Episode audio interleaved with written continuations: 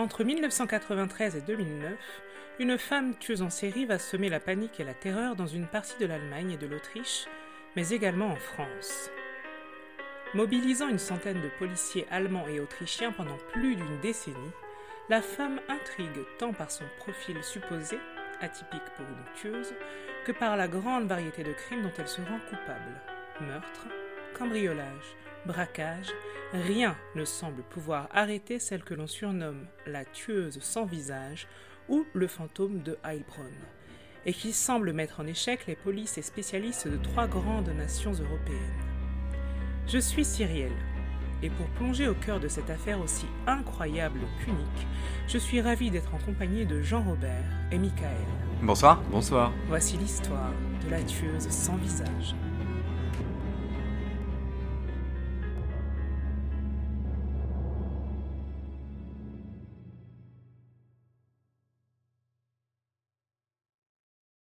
Nous sommes le 25 avril 2007 dans une petite ville du sud-ouest de l'Allemagne appelée Heilbronn. Elle se situe à proximité de la rivière Neckar et est devenue au XIXe siècle la ville industrielle la plus importante du Bade-Württemberg, région réputée viticole d'Allemagne. La vallée du Neckar est d'ailleurs un des endroits les plus chauds de la région avec un climat continental, doux l'hiver et chaud l'été. C'est donc le printemps. La température est clémente, la lumière est plutôt belle et les habitants de Heilbronn prennent d'assaut les terrasses des cafés, circulent volontiers à pied ou à vélo. Rien ne laisse présager des événements qui vont arriver en ce lumineux début d'après-midi. Il est aux environs de 14 heures. Un cycliste circule à proximité de la Theresienwiese, un immense champ de foire situé un peu en dehors du centre-ville, tout proche du Neckar. Mesurant approximativement 30 000 mètres carrés, il accueille régulièrement des festivals, fêtes foraines et autres événements. Il est également doté d'un immense parking sur lequel est stationnée ce jour-là, entre autres rares véhicules, une voiture de patrouille de police. En passant à proximité de celle-ci, le cycliste a du mal à réaliser ce qu'il voit, mais doit se rendre à l'évidence et rapidement donne l'alerte. À l'intérieur du véhicule, deux agents de police, un homme et une femme, gisent, couverts de sang, blessés à la tête apparemment par balle, et sans doute mortellement. Aussitôt, c'est l'effervescence et le branle-bas de combat dans la bourgade. Un périmètre de sécurité est immédiatement dressé autour du parking, mais pas seulement. Les accès au site sont bloqués, des hélicoptères survolent la ville, des barrages routiers sont érigés, Près de 6000 policiers ratissent la ville en long, en large et en travers. Les bus sont sommés de cesser leur circulation et les lignes téléphoniques sont saturées, et pour cause. Des hommes en uniforme sont visés et touchés. Cela n'était plus arrivé en Allemagne depuis les événements qui se sont produits en Allemagne de l'Ouest dans les années 70 et 80 et qui mettaient en scène la Rote Armée Fraction ou Fraction Armée Rouge une organisation terroriste d'extrême gauche qui se décrivait elle-même comme un groupe de guérilla urbaine. Dans plusieurs tentatives de déstabilisation du régime allemand et d'installation du régime marxiste en Allemagne, ce groupe que l'on appelait également la bande à Bader, du nom d'un de ses dirigeants les plus connus, a multiplié les attaques contre les policiers, les enlèvements, les assassinats, braquages et attentats à la bombe entre 1968 et 1998 en Allemagne, mais aussi en Suède. Ce jour d'avril 2007, la ville qui baignait dans un état de quiétude a basculé en peu de temps en état de siège, et les rumeurs vont bon train dans les parcs et aux terrasses des cafés. On parle d'un braquage ayant mal tourné, d'une intervention policière ayant dérapé. Il faudra attendre l'intervention télévisée du commissaire principal de police Rainer Köhler pour que le grand public ait un premier éclairage sur les faits qui se sont déroulés plus tôt en fin de matinée, début d'après-midi. Il déclare aux journaux télévisés C'était affreux. Un meurtre, c'est toujours épouvantable. Mais là, voir une collègue couverte de sang qui porte exactement le même uniforme que vous, baignant dans son sang, c'est insupportable. Les collègues en question sont les jeunes agents Michel Kiesewetter, 22 ans, et Martin Arnold, 25 ans. Les officiers de police scientifique qui s'activent sur la scène de crime, prennent des photos et effectuent des prélèvements, établissent rapidement que les deux agents ont été tués à bout portant alors qu'ils déjeunent dans leur voiture de fonction. Michel dans la tête, Martine dans la nuque. À l'arrivée des secours, la jeune femme ne respirait malheureusement déjà plus et a déclaré morte immédiatement. Et le jeune homme est héliporté dans un état critique les chances d'obtenir un témoignage de sa part sont plus que minimes. Devant l'ampleur de la situation, tous les journaux télé nationaux mais aussi internationaux sont en alerte, et le ministre de l'Intérieur allemand ainsi que la chancelière Angela Merkel expriment publiquement leur désarroi et leur effroi et assurent de la mise en œuvre de toutes les forces nécessaires pour élucider ce terrible drame. En coulisses, c'est le commissaire Frank Hubert qui est choisi par le chef de la police afin de diriger cette enquête, au retentissement médiatique hors norme. L'homme, âgé d'une quarantaine d'années, est loué pour son pragmatisme, sa méticulosité, sa rigueur, son sens du devoir et sa ténacité. Il demande à l'équipe d'enquêteurs qu'il fait réunir autour de lui de faire distribuer quelques 100 000 flyers à la population dans les quelques heures qui suivent l'attaque les flyers stipulent qu'une récompense de 50 000 euros est promise à toute personne ayant vu ou entendu quoi que ce soit qui permette de faire avancer l'enquête. Dans le même temps, près de 300 auditions sont organisées dans l'urgence et conduites au siège central de la police de Heilbronn, sans succès. Hubert et ses troupes se réunissent donc pour échafauder leurs premières hypothèses, sans se douter une seconde qu'ils sont à quelques heures de rouvrir un dossier vieux de 14 ans premier d'une longue liste de dossiers non élucidés.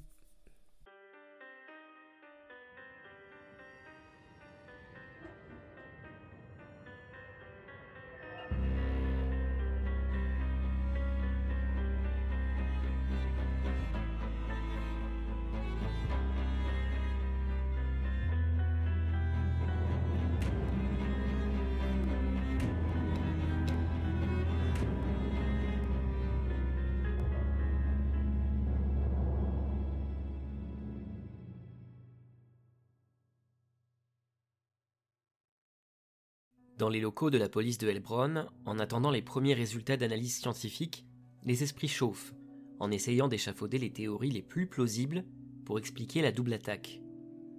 Ils se demandent tout d'abord s'il ne pourrait pas s'agir de l'œuvre d'une personne dérangée, livrée à elle-même dans les rues de Helbronn, qui aurait tiré au hasard et sans mobile apparent sur deux représentants des forces de l'ordre.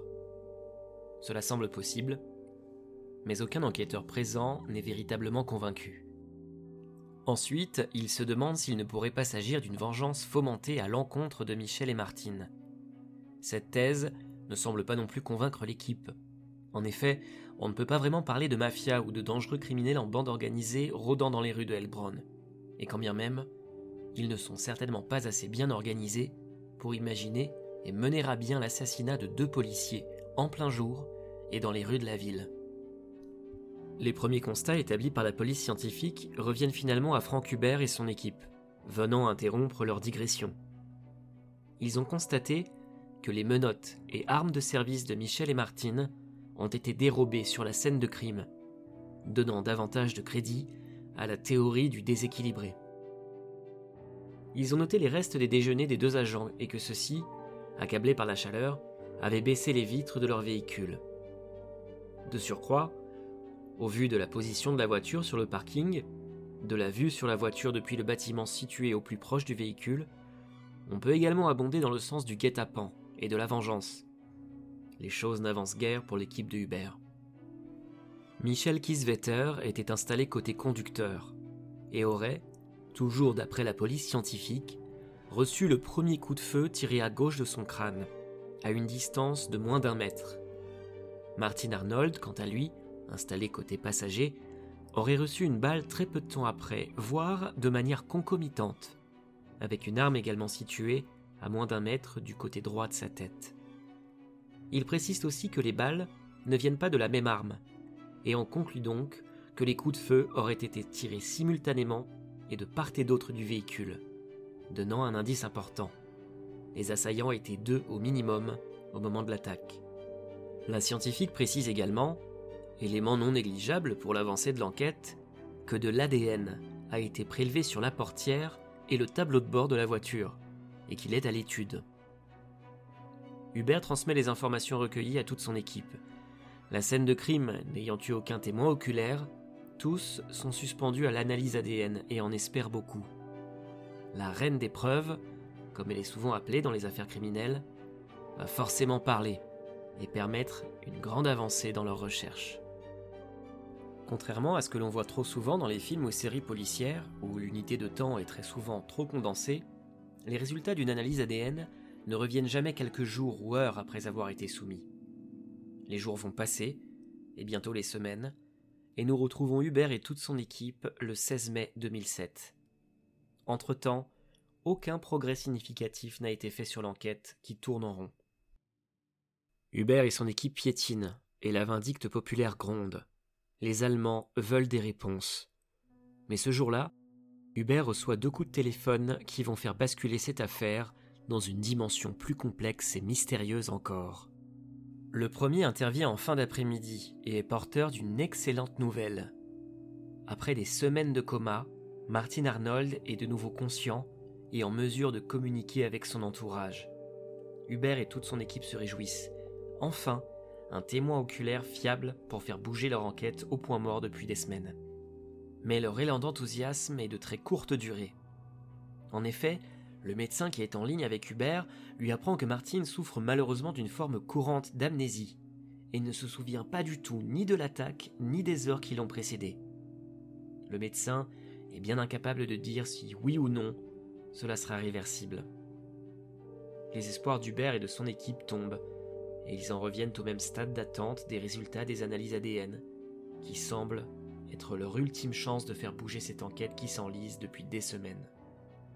Franck Hubert reçoit un second coup de fil dans l'après-midi. Cette fois-ci, il s'agit du chef de département de la police scientifique. Il est porteur d'une bonne nouvelle et d'une mauvaise nouvelle. La bonne, c'est que l'ADN retrouvé sur la voiture des officiers a matché avec un ADN présent dans leur fichier. La mauvaise, en revanche, c'est que cet ADN appartient à une tueuse en série, dont ils ne connaissent ni le nom ni le visage, et qui est recherchée depuis plus de 14 ans, à l'heure où il lui parle.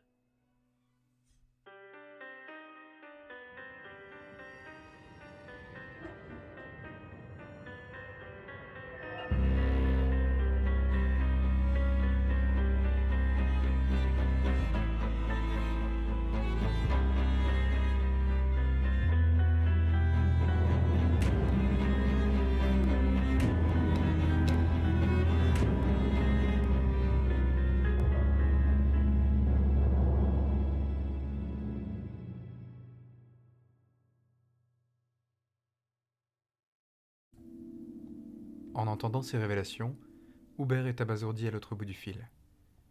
Lui qui pensait que cette analyse ADN allait venir débloquer une situation totalement fermée, le voilà immergé jusqu'au cou, dans une affaire d'une portée plus grande que ce à quoi il s'attendait. Sommé de s'adresser à la presse, il déclare que lui et son équipe suivent la trace d'une femme impliquée dans une trentaine d'affaires. À partir de ce moment, entouré d'une armée d'experts comportementalistes, et de son équipe d'enquêteurs, il n'a d'autre choix que de se replonger dans chacune des affaires qui ont émaillé la carrière criminelle de celle que l'on surnomme Das Phantom, ou la tueuse sans visage depuis 14 ans, et qui, à l'issue de la fusillade de Hayborn, sera surnommée de surcroît le fantôme de Hayborn. Le premier meurtre connu de la tueuse sans visage remonte à 1993, dans la ville d'Idard Oberstein, réputé pour avoir été longtemps doté de mines d'agate, qui ont fait la richesse de la région. Situé au sud-est de l'Allemagne, à 150 km d'Eiborn, c'est au premier étage d'un petit immeuble du centre-ville que l'on retrouve en ce 26 mai 1993 le corps sans vie d'une retraitée âgée de 62 ans, prénommée Liselotte Schlenger.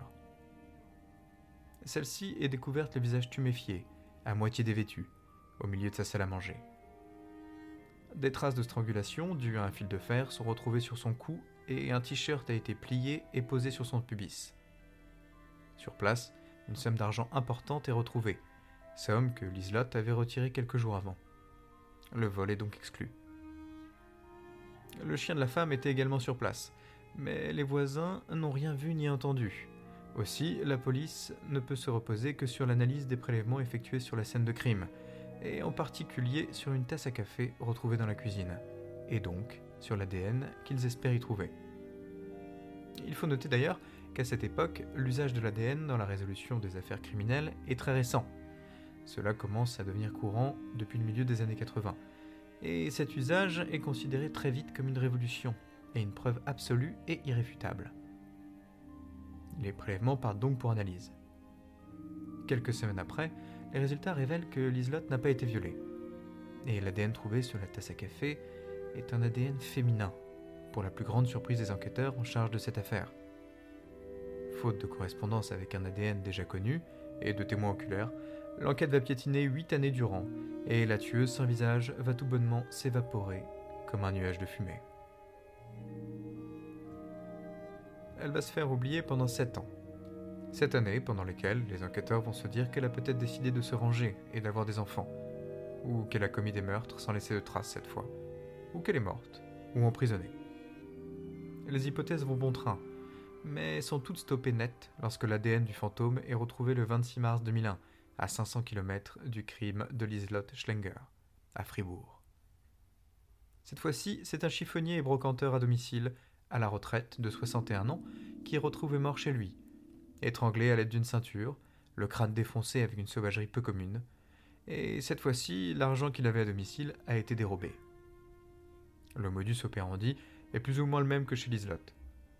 Là aussi, peu de témoins oculaires, pas d'empreintes, et seulement de l'ADN prélevé dans des gouttes de sueur un peu partout sur la scène de crime. ADN qui s'avère être celui de la tueuse sans visage. La trouvaille d'une seringue contenant des restes d'héroïne abandonnée dans la forêt de Gerlestein, sur laquelle se blesse un enfant le 11 octobre 2001, et sur lequel on retrouve évidemment l'ADN du fantôme, va permettre aux experts de commencer à croquer le profil de la criminelle insaisissable. Profil qui sera plus ou moins confirmé par la suite des événements.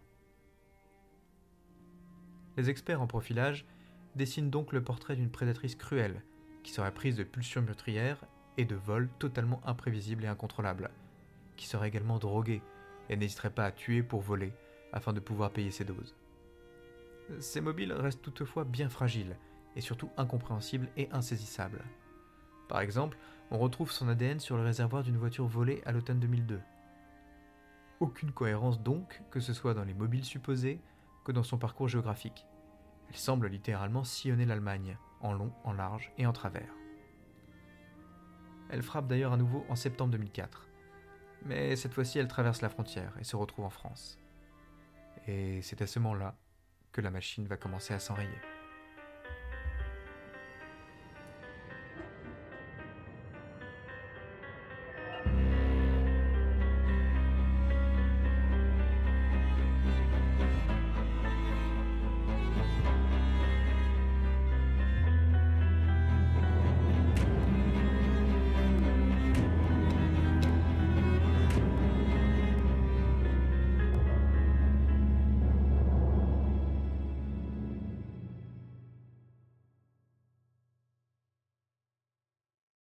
Nous sommes à Arbois, une commune du Jura en région Bourgogne-Franche-Comté.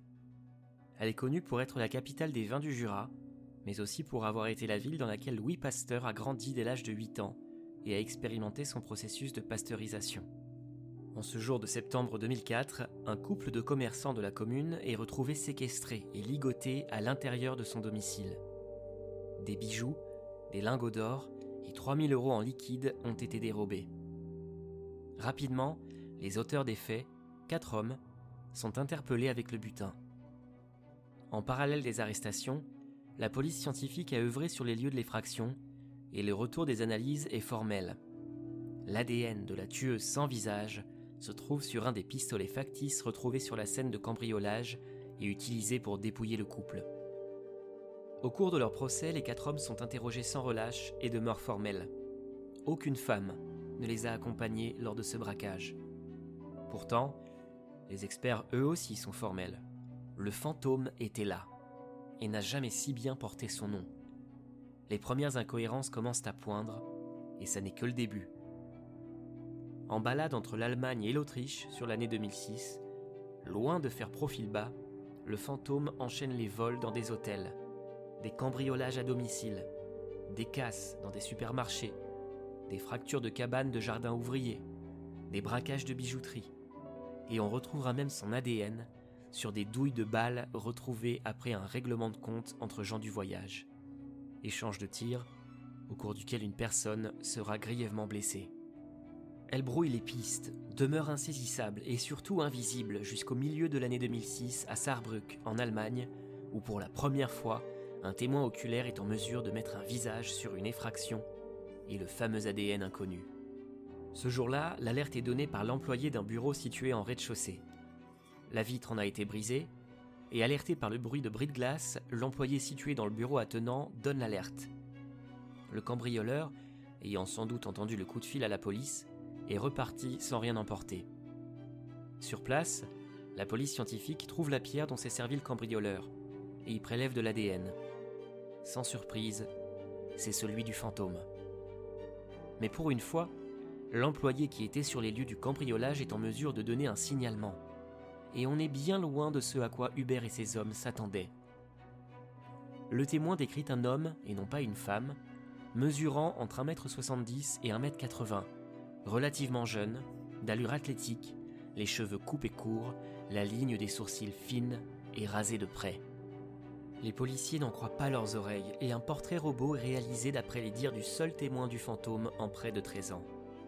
Ils commencent alors à échafauder de folles hypothèses à son sujet.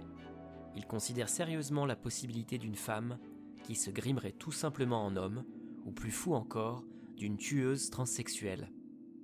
Franck Hubert et son équipe se perdent en conjectures et se mettent à douter de la tournure prise par l'enquête. Ils sont dans un cul-de-sac. La tuerie de Helbron les a fait plonger dans un inextricable sac de nœuds vieux de 13 ans, et ce sont deux affaires criminelles ayant lieu à une année d'intervalle, l'une en Autriche, l'autre en Allemagne, qui vont de manière irréfutable achever de lever leurs doutes.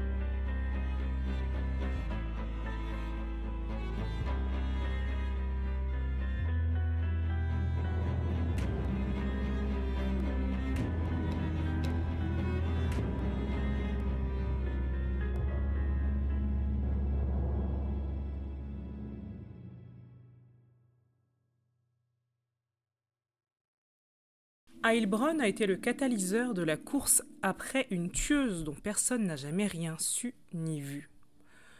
Au début de l'année 2008, plus de 1000 vérifications ADN ont été effectuées, plus de 4000 auditions organisées, plus de 2400 pistes suivies entre l'Allemagne, l'Autriche et la France. Toutes ont terminé dans l'impasse. On décompte alors 6 victimes connues et plus de 20 cambriolages au palmarès de la tueuse sans visage. 2008 est une année prolifique pour elle, mais c'est aussi les témoignages de témoins oculaires cette fois, et l'usage d'une autre technologie qui vont finir par conduire à sa chute. Tout d'abord, en février, les corps de trois hommes originaires de Géorgie sont repêchés dans une rivière qui coule tout proche de Heppenheim, dans le sud-ouest de l'Allemagne. L'un a été étouffé ou est mort par strangulation. Les deux autres ont été exécutés d'une seule balle dans la tête. Mais peu avant la découverte des corps, le commanditaire présumé des trois meurtres avait été arrêté à l'aéroport de Francfort. Près de 70 traces d'ADN différents avaient été relevées dans sa voiture. Parmi celles-ci, évidemment, celle de la tueuse sans visage. Or, celui-ci est catégorique et affirme n'avoir jamais transporté de femme dans cette voiture. De surcroît, l'Irakien et les Géorgiens étaient dans le viseur des services secrets allemands pour radicalisation et menaces terroristes. Même si les mobiles des crimes du fantôme n'ont ni queue ni tête, que viendraient-elles faire dans une histoire de terrorisme? En avril la même année, elle aurait pris part au cambriolage d'une maison. En mai, dans la Sarre, elle aurait assassiné sauvagement une femme d'une soixantaine d'années et lui aurait dérobé une petite centaine d'euros. En octobre, elle aurait assassiné une infirmière de 43 ans, laissant son corps baigné dans une flaque d'eau dans la forêt de Heilbronn-Weinberg. À quelques mètres du cadavre, le véhicule de la victime soigneusement fermé à clé, dans lequel se trouve l'ADN du fantôme. Son ADN, encore son ADN, et lorsqu'elle n'est pas la seule impliquée dans un délit, bizarrement, les autres ne la voient jamais. En désespoir de cause et faute de mieux, les experts d'Interpol ainsi que les profileurs se concertent et une récompense record de 300 000 euros est promise en janvier 2009 pour toute personne susceptible d'apporter un élément pour résoudre ce mystère qui dure et tourne en dérision les polices de trois États, et ce depuis plus d'une décennie. Mais c'est la technologie de la vidéosurveillance qui va permettre aux enquêteurs d'enfin changer de point de vue et mettre fin à cette traque interminable. En ce début d'année 2009, en Autriche, un jeune homme serbe est retrouvé mort dans une discothèque. Dans le sang qui est retrouvé sur ses mains se trouve l'ADN de la tueuse sans visage. Sauf que les polices autrichiennes sont certaines cette fois qu'il n'y a aucune femme dans la bagarre. Image de vidéosurveillance à l'appui. L'information remonte jusqu'à Hubert et ses hommes en Allemagne, qui sont forcés de se rendre à l'évidence. Les images n'ayant pas été trafiquées, la tueuse sans visage que plusieurs polices d'Europe traquent depuis 16 ans à présent n'existe pas. Et le bruit de couloir qui circule depuis plusieurs mois déjà est forcément vrai.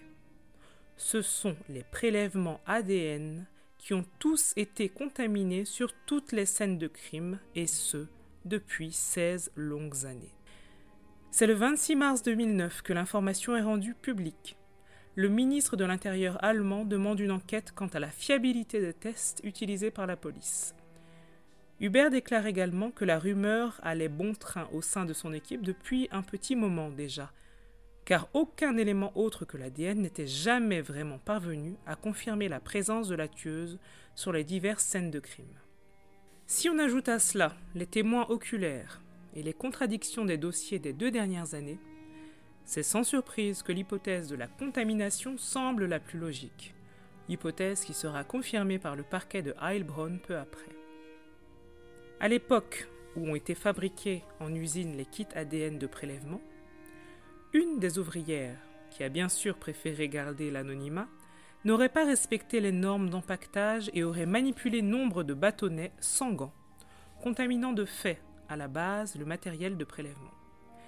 Au début des années 90, toutes les normes autour de la stérilisation et de l'ADN n'étaient pas encore totalement établies. Les lots ainsi contaminés ont ensuite été vendus en France et en Autriche. C'est donc la fin de 16 ans de mystère, mais le début de la polémique en Allemagne.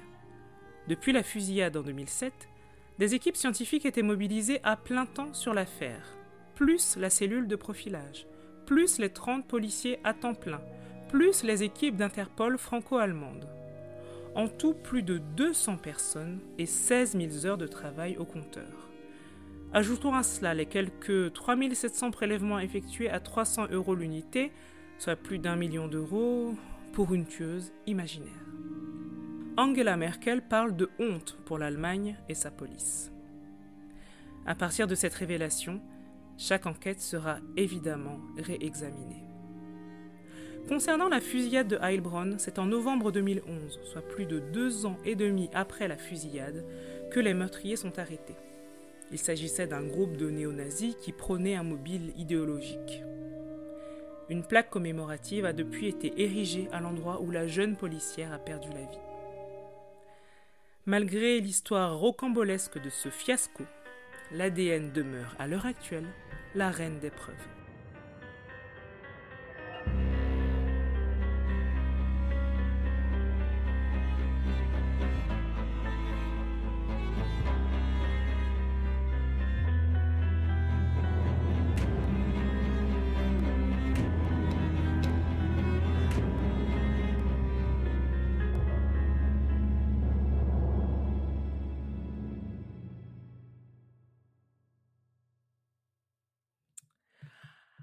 Alors, bah du coup, euh, moi j'avais envie de commencer l'année avec une histoire un petit peu différente de celle qu'on traite d'habitude, et j'ai trouvé celle-ci vraiment euh, très originale. Et euh, avec du recul, on pourrait se dire, en écoutant, en écoutant l'affaire, on peut se dire bon bah on aurait pu songer plus vite à la contamination des kits de prélèvement, mais il faut bien garder à l'esprit quand on examine un fait divers, une histoire, et qu'on veut comprendre les réactions des enquêteurs ou des autres protagonistes ou les orientations qui sont données à une enquête qu'il faut toujours se replacer dans un contexte euh, bah, euh, historique et politique et social à ce moment-là. Et il faut pas oublier que quand les, inspecteurs qui travaillent sur la tuerie de Heilbronn euh, commencent à remonter le temps et reviennent aux toutes premières tueries euh, où on retrouve l'ADN de la tueuse sans visage, eh ben, euh, on est au début des années 90. Et donc, l'ADN, à ce moment-là, c'est vraiment une espèce de toute nouvelle trouvaille et elle est vraiment érigée comme la reine des preuves et, et vraiment, elle est elle est vraiment estampillée infaillible en fait. Donc c'est pour ça aussi qu'on peut se dire bah voilà, ça peut ça peut expliquer une forme d'aveuglement tout du moins. Et donc, pour faire écho à cette affaire, moi, je voulais vous conseiller un film euh, dont Jean-Robert nous avait déjà parlé, donc euh, Memories of Murder, un film de 2003 de Bong Joon-ho. Et euh, il avait d'ailleurs brillamment traité de l'affaire qui avait inspiré le film, donc L'étrangleur de Wai Song, paru en décembre 2021. Donc, si vous l'avez pas déjà écouté, donc foncez le faire parce que bah, vous avez raté quelque chose. Et si vous n'avez pas vu le film, bah, voyez-le parce que ça fait quand même deux fois qu'on vous en parle, donc c'est pas pour rien. Et sinon, je vous recommande un épisode de la série Elementary, donc un extrait de la saison 9. Donc, c'est une série américaine que sans doute vous connaissez, qui a commencé à être diffusée en 2012 avec Lucy Liu en Watson et Johnny Lee Miller en Sherlock Holmes. Donc, moi, cette euh, série, je l'ai un petit peu suivie. Au début, je trouvais que ça, enfin, il y avait vraiment un truc euh, assez assez entraînant, un truc assez rythmé. Et puis le fait d'avoir euh, une femme pour faire Watson, je trouvais ça assez cool. Et, euh, et de toute façon, quand en se basant sur euh, sur la série de livres Sherlock de, de Conan Doyle, pardon, bah, déjà on avait des scénarios plutôt bien ficelés. Et donc forcément, enfin parfois c'est comme ça, c'est souvent comme ça que les séries à rallonge, c'est que plus on a de saisons et moins on a du mal à et plus on a du mal à accrocher, pardon. Donc moi à la fin j'avais un petit peu de mal, mais je vous la recommande quand même, quand même et notamment euh, cet euh, épisode de la saison 9 où justement on a un tueur fantôme qui met en défaut les enquêteurs et on se rend compte au fur et à mesure que en fait c'est un technicien de laboratoire, un peu comme dans notre histoire, qui euh, qui contaminait les échantillons. Donc en fait, une fois qu'on a posé tout ça, moi je me suis demandé comment on peut éviter l'aveuglement qui vient souvent avec une espèce d'engouement et d'émulation autour d'une nouvelle technologie, comme ça a été le cas pour l'ADN, qui se veut parfois infaillible, enfin qui se veut même infaillible et qui se veut révolutionnaire. Et donc par extension, là on parle de l'ADN, mais on, peut parler de l'intelligence artificielle, de chat GPT, de tous les nouveaux réseaux sociaux. Donc, donc voilà, comment un petit peu contrer, à votre avis, bah, cette, cette, excitation qui peut un petit peu bah, aveugler ses utilisateurs? Voilà. Merci Cyrielle et bonne année. Et bonne année à tous. Oui, Merci Cyrielle, bonne année à tous, exactement. Bah ouais. C'est un bel épisode de rentrée. Hein. Ouais, ouais, c'est super épisode, bah ah super histoire, très original, très bien troussé. Euh, franchement, grand plaisir. Bah écoute, qu'est-ce que c'est une, affaire une affaire troussée, Michael? Il a dit bien troussé. Ouais. Ah ouais, je ne connaissais pas. Ouais, c'est bien formulé. Je trouvais ça très bien écrit de la part de Cyril. Moi, j'étais. Euh, c'est vrai que je me suis rappelé qu'à la fin, euh, en découvrant le dénouement, que j'avais entendu euh, parler de ça. Hmm. assez vaguement. Et, c'est vrai que je m'en suis pas rappelé parce que le suspense est, est quand même maintenu. Alors. Dites-nous, chers auditeurs, si, si c'est la même chose pour vous. Mais ouais, c'est vrai que le twist m'a eu clairement, quoi. Et eh bah, ben, c'était le but. Mm, ouais, bravo. Au début, on s'attend vraiment à une fin, euh, une fin à la Usual Suspect, quoi, un truc incroyable. Exactement, ouais, ouais, ouais. Et, euh, et ça retombe, ça retombe de façon pitoyable. C'est terrible hein, pour tous ces policiers quand même. Mais oui, ils ont dû se sentir tellement, euh, tellement bêtes, les pauvres. Ouais, ouais, ouais, mm. totalement. Totalement, totalement. Et puis encore une fois, et euh, big up euh, Capucine, euh, de l'argent public bien mal dépensé, si je peux me permettre. Ah bah ça Là, pour le coup, c'est vraiment très mal dépensé. ouais, ouais, ouais. Quand on fait les calculs, là, ça fait vraiment mal. Hein. Tout ça pour ça, ouais, ouais, ouais. Non, c'est terrible, c'est terrible. Et du coup, Elementary, moi je fais une petite parenthèse là-dessus, c'est bien, c'est bof, c'est. Bah, moi, franchement, en tout, je crois qu'il y a neuf saisons. Donc, moi, je trouve que ça commence déjà à s'essouffler à la quatrième. J'ai bien suivi jusqu'à la quatrième. Et puis après, j'ai regardé en dilettante un épisode comme ça, euh, de ci, de là. Le, le, cast est plutôt bon. Moi, je, suis assez fan de Lucy Liu de toute façon depuis euh, Charlie's Angel, en vrai. Donc, euh, ah, je suis pas tout à fait. voilà. Donc, je suis pas tout à fait objective. mais, mais ouais, franchement, je. Jusqu'aux les quatre premières saisons, vous pouvez regarder sans problème. Après, si ça se trouve, c'est moi qui ai un petit peu totalement décroché, mais en vrai, ça se, ça, ça se tient bien. Moi, j'ai beaucoup aimé jusque-là. Ouais. Ok. À voir. Est-ce que tu veux répondre à cette question compliquée Un peu. Ouais, euh, question compliquée. Donc, euh, si j'essaie de reformuler, comment faire pour aller. Non, non, non, c'est pas ça. C'est très clair. On a, on a digressé directement, donc pour la, rappeler aussi, nous la rappeler, la rappeler à nos auditeurs. donc comment aller à l'encontre d'un certain aveuglement quand il y a une découverte scientifique et qu'on croit qu'elle peut directement tout révolutionner et être la reine des preuves, en l'occurrence, comme, comme tu l'as dit. Bah, moi, je dirais que science sans conscience n'est que ruine de l'âme. Oh là là. Euh, je sais même plus euh, de qui est la citation, donc euh, voilà, le, le, brag s'arrête ici, je crois que c'est Rabelais. bref. non, en fait, je pense que c'est à la fois très compliqué et très simple. C'est de continuer à appliquer la méthode scientifique, à savoir le doute méthodologique, mhm. à n'importe quelle innovation qui arrive, j'allais dire, sur le marché euh, c'est pas le bon mot, mais qui, qui voilà, qui, euh, qui, apparaît pour continuer à douter et, euh, et, la tester et la mettre à l'épreuve des faits. Et c'est vrai qu'on on peut avoir une tentation à ériger la science ou la technologie en, en un espèce de nouveau dieu tout puissant et parfait, alors que bah on le voit dans le cadre de l'affaire et on va le voir, on le voit déjà avec l'intelligence artificielle, bah on va continuer à le voir. Il faut tester, il faut, ça marche par itération de toute façon, donc mais c'est vrai qu'on a tous cette tentation de croire au miracle finalement. Ouais. Ouais, mmh, c'est vrai. Mmh, mmh, c'est vrai, en effet, oui, garder le bon sens. Mais là, ce qui est fou dans cette affaire, c'est que la technologie n'est pas défaillante en soi. Euh, c'est euh, là ce qu'ils ont oublié, c'est euh, bah, l'erreur humaine possible, parce que ça part d'une erreur humaine. Et, et ils étaient tellement, je pense qu'ils sont en effet partis très vite dans leur tueur en série. Euh, rapidement, c'est devenu assez incohérent. Et euh, finalement, c'était qu'une erreur humaine. Et à chaque fois que ça déconne, c'est souvent l'humain d'ailleurs.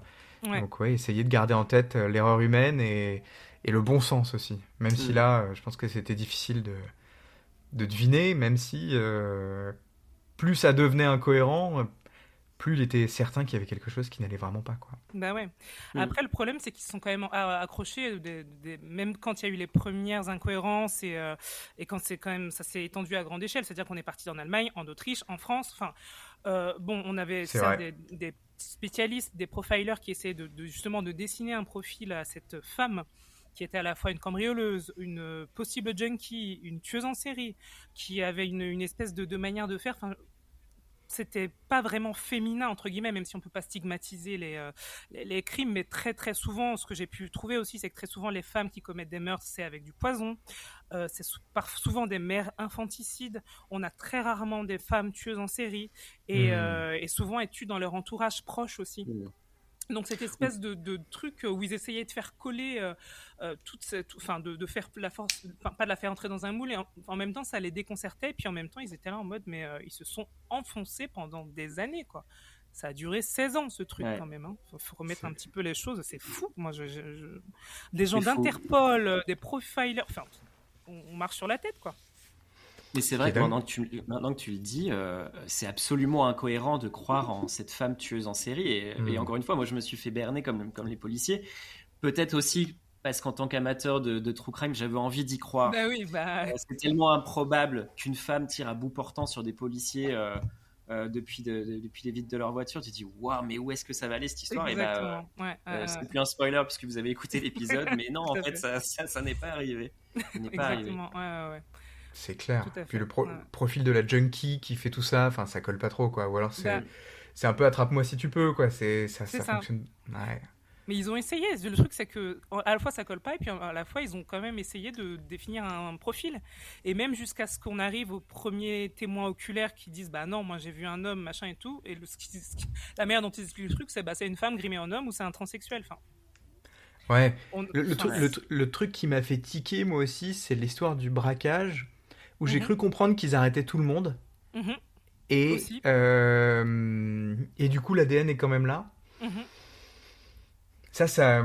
en le lisant, tu vois, et moi je connaissais pas du tout l'histoire, je, me suis dit, là ça devient vachement bizarre, quoi. Du coup, euh, son ADN est retrouvé sur des crimes qu'elle a pas commis. Enfin, c'est quoi? C'est Qu'est-ce que c'est, quoi? Est-ce que oh, je me suis demandé à un moment si c'était pas une espèce d'ADN qui se refilait, enfin, pas d'ADN, mais d'extrait d'ADN ou de, qui se refilait entre criminels pour. Euh, pour brouiller les pistes. Enfin, Ah, mm, ouais, ouais, voilà. non, mais Ça, n'a aucun sens. mal. hein, Vraiment, c'est un très mauvais Bah, toute scénario. façon, ça- ça- Ah, je veux voir ce film. Moi, je veux voir le film. euh, je veux Avec voir le Christian film. de Clavier dans le, dans, dans le rôle de l'inspecteur. Euh, Et qui serait Ah, je crois qu'il y, a- je Ouais. crois qu'il y a des Roumains qui sont mentionnés dans l'affaire à un moment, donc Christian Ouais. Clavier peut, peut jouer dans ce film, c'est bon, c'est bon. C'est cohérent avec le clavier verse, euh, tout va on bien. écrira quelques petits dialogues euh, bien racistes. Et Exactement, ça passe. Ça Michael, passe c'est savoureux, c'est pas raciste, c'est la France. Non, c'est vrai, c'est la France. Attendez. La vraie. Et donc du coup, à la suite de cette, de cette affaire, quand même, il faut, il faut savoir que, bon, bah, vu que ça a été un énorme fiasco et que les polices françaises, autrichiennes, euh, allemandes ont été mises en défaut, euh, évidemment, au niveau de la, de la traçabilité des lots, euh, vous savez, des kits de prélèvement, maintenant, c'est beaucoup plus Ouais. sécurisé. On ne peut pas dire que le risque zéro existe, mais, mais les agents qui prélèvent sont eux-mêmes prélevés.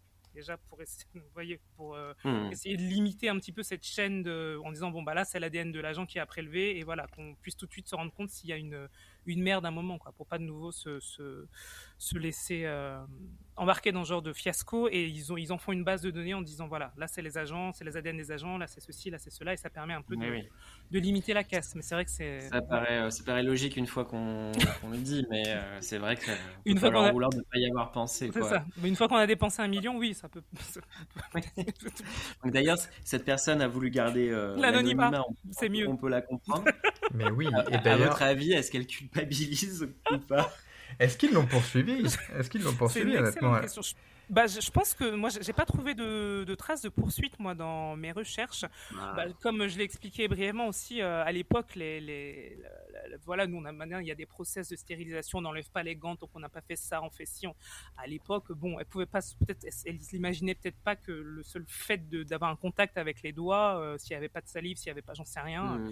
elle s'est pas dit que bon, voilà quoi. Mais euh, je pense pas qu'elle. que ce soit elle qui, euh, qui était aussi responsable des procédures, des, Ouais. des choses comme ça, donc ce serait quand même euh, très Oui, injuste de lui faire porter le chapeau. hein. Ouais, ouais, je pense qu'elle était vraiment en bout de chaîne, euh, la pauvre, enfin Mm. voilà, sur la chaîne de production et voilà quoi. Donc, euh, Heureusement que Mhm. cette petite dame a pas commis une petite rapine euh, en, en, en 2000, euh, en Ah ouais, 2005, quoi, clair, parce que euh, elle aurait pu voir débarquer des gens euh, sacrément armés. euh, Écoutez, moi j'ai volé un bounty, euh, j'ai rien, à voir avec cette. Je veux bien confesser ce, ce crime, et Mais je m'en veux énormément. j'ai pas, flingué, pas flingué de policier à bout C'est ça, c'est ça, c'est ça. Mais vous, en tant qu'amateur de, de true crime, du coup, et avec l'habitude qu'on a quand même de traiter d'histoires un peu plus, euh, un peu plus sordides entre guillemets, je mets des guillemets, un peu plus sanglantes que ça, vous avez pas été trop, euh, genre trop déçu, genre oh bah il y a pas de tueuse en série. Ah non, c'est génial, au contraire. Non, c'est hein, génial, ça change et tout, c'est super. Mais, Mais mais oui, pour, pour ne rien cacher, en lisant l'intro, ouais. euh, tu dis directement dans l'intro il y a une tueuse en série. Ouais. Et, et là je me suis dit, euh, mais qu'est-ce que tu fais, euh, Cyril? Tu, tu, tu, tu révèles. euh, tu- Qu'est-ce que t'as fait? T'as gâches un peu de mystère, peut-être qu'il fallait révéler ça un petit peu plus tard, et en fait, non. On comprend pourquoi tu as voulu mettre ça dès, dès l'introduction Exactement, c'était aussi mon pour but. faire euh, euh, retomber ouais, la sauce. ouais, C'était finement joué. Bon, bah écoutez, tant Mais donc, euh, oui, je m'adresse à cette euh, personne qui malencontreusement a laissé son ADN.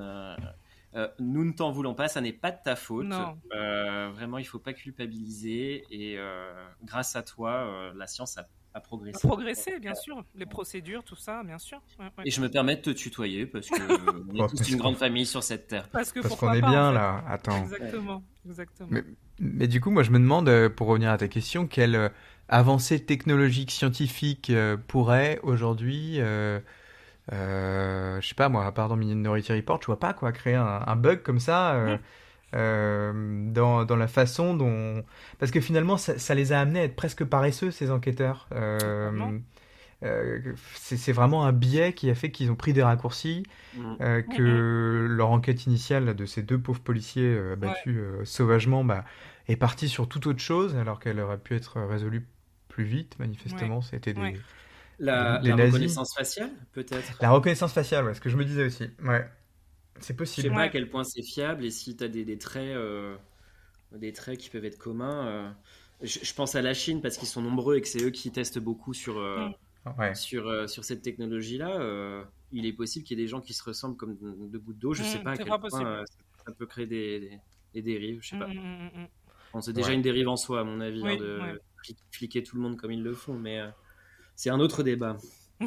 Qu'on pourra ouvrir. euh. lors d'un prochain. Peut-être, peut-être, peut-être, peut-être. oui, oui, non, ça, en Chine, c'est une sacrée dérive, ça c'est sûr. Mais, Mhm. euh, mais ça peut être très utile aussi, quoi. C'est vrai que c'est tout le problème de la sécurité. Mais en effet, c'est pas, c'est Mm. pas le débat. On refera ça en 2027, euh, tranquillement pour les Tranquille. élections. Avec les élections, Voilà, ouais. Voilà. D'ailleurs, on fait du lobbying euh, actif ici et là dans les cercles de pouvoir pour que ce soit un vrai débat de la présidentielle. Ouais. Bien sûr. Et pour être invité, d'ailleurs, Là, on oui, aimerait avec bien. l'expert. On puisqu'on a toute, euh, toute la légitimité euh, nécessaire. Bah oui, on a créé un podcast là-dessus. Donc euh, Bah oui. pratiquement. hein. Ouais, non, sinon, je vois pas quoi d'autre, en effet, parce que. Ouais, je sais pas. Ouais. Ouais, reconnaissance faciale, en effet, l'intelligence artificielle. euh, Artificiel, on a. Ouais. Mais ça, je vois pas comment ça pourrait être appliqué, à part pour Mm. définir peut-être des profils de façon très pointue, pour faire du, du profiling euh, Ouais. très pointu. Un peu plus ou- encore, ouais. Effectivement, ça pourrait être euh, tout à fait. Mm, mm.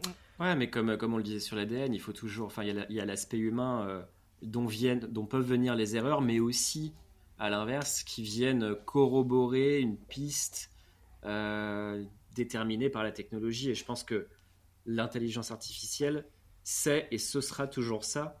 Euh, et les décisions qui sont prises euh, et les recoupements d'indices, il faudra toujours qu'il y ait des, des, êtres humains derrière. Sinon, c'est des scénarios de science-fiction euh, euh, Oui. qu'on a déjà vus dans des, dans des dystopies et qui, qui font pas forcément rêver, quoi. Absolument.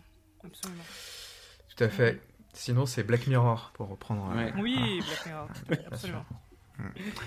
J'allais dire, sinon on se retrouve dans, dans Amélie Poulain. Ça marche moins, mais ça marche moins. Non, Euh, tout, est, tout est beaucoup plus sépia, quoi. Mais euh, bon. Oui, c'est ça. L'intelligence artificielle nous met ce filtre jaune. je ne- Euh, ouais, ouais. Ouais, j'y crois pas, moi, à ces ordinateurs.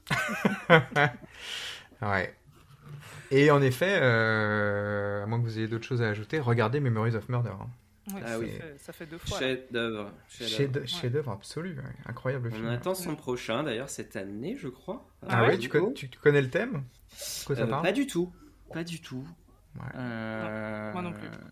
Ouais, et puis là, je vais pas avoir le temps de chercher en direct, mais euh, oui, il y a, son, son Il a, il, film il- qui il sort a rien fait depuis Parasite? C'était Parasite Non. le dernier? D'ailleurs, on a Ouais. perdu la- l'acteur de Parasite, vous avez vu? Mais oui, je crois qu'il s'est Ouais. suicidé. Ouais, Ah bon? C'est ce qu'on dit. T'as pas vu? Non, Ouais. ça date de. Oh, quoi, mais pas- non, pas l'acteur, euh, Pas l'acteur, l'acteur qui joue le père, je Qui crois. joue le père. Ouais, pas, la- Oui, oui, pas, pas pas l'acteur fétiche de, de Bong Joon-ho qui Ouais. jouait déjà dans Memories of Murder et compagnie. Pas son camp. Oh, ok. Donc, euh, et qui jouait On aussi perdu dans, il y a quelques, quelques semaines, dix jours, je. Mince. bon. dans le transpersonnage aussi, qui est un film que j'affectionne. Ah oui, je vois. Je vois cet acteur. Ok. Mais euh, oui, en effet, il est mort, il, y Triste. a, il est décédé il y a une 2-3 semaines, je crois. Ouais, quelque chose comme ça, Max. Ouais, ouais. Triste Absolument. histoire. Une très triste histoire. Bonne année. Bah, Quand Les même. euh, Meilleurs vœux. On vous embrasse fort. Merci, Oui, merci bah, Cyrielle. Merci, bah, avec merci, plaisir. Cyrielle. Ah, Merci c'est un super épisode.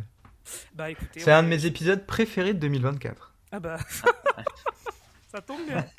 Voilà. Ouais, il était vraiment très chouette. Mm. Euh, D'ailleurs, le prochain épisode, donc dans trois semaines, puisqu'on change euh, à nouveau de rythme, je sais plus si Ah. on avait prévenu nos auditeurs, Je sais plus. mais euh, on passe à un rythme que je ne saurais qualifier avec un adjectif, et j'ai envie de dire euh. Trip, Euh, trip, tripdomadaire, attends. Voilà. Mm. Et donc, dans, Voilà. dans trois semaines, si je ne m'abuse, ce sera ton épisode, Jean-Robert. Ah, Tout à ah. fait. Je sais pas si tu veux nous en dire quelques mots. Absolument pas. Mystère Absolument pas, euh, puisque le perdu. mystère est encore tout à fait entier. La fumée s'épaissit. Je vous en dirai plus dans trois semaines. Super, bah, parfait. Tu pourras dissiper la fumée du coup dans trois semaines. Exactement. Bah écoutez, moi j'étais ravie d'être avec, euh, avec vous ce soir en tout cas. Merci à tous les auditeurs, à Evan Loger-Raymond et Noémie Tourneau pour leur générique. Et on se retrouve donc dans trois semaines. À soirée à bientôt. tous. Merci, à bientôt.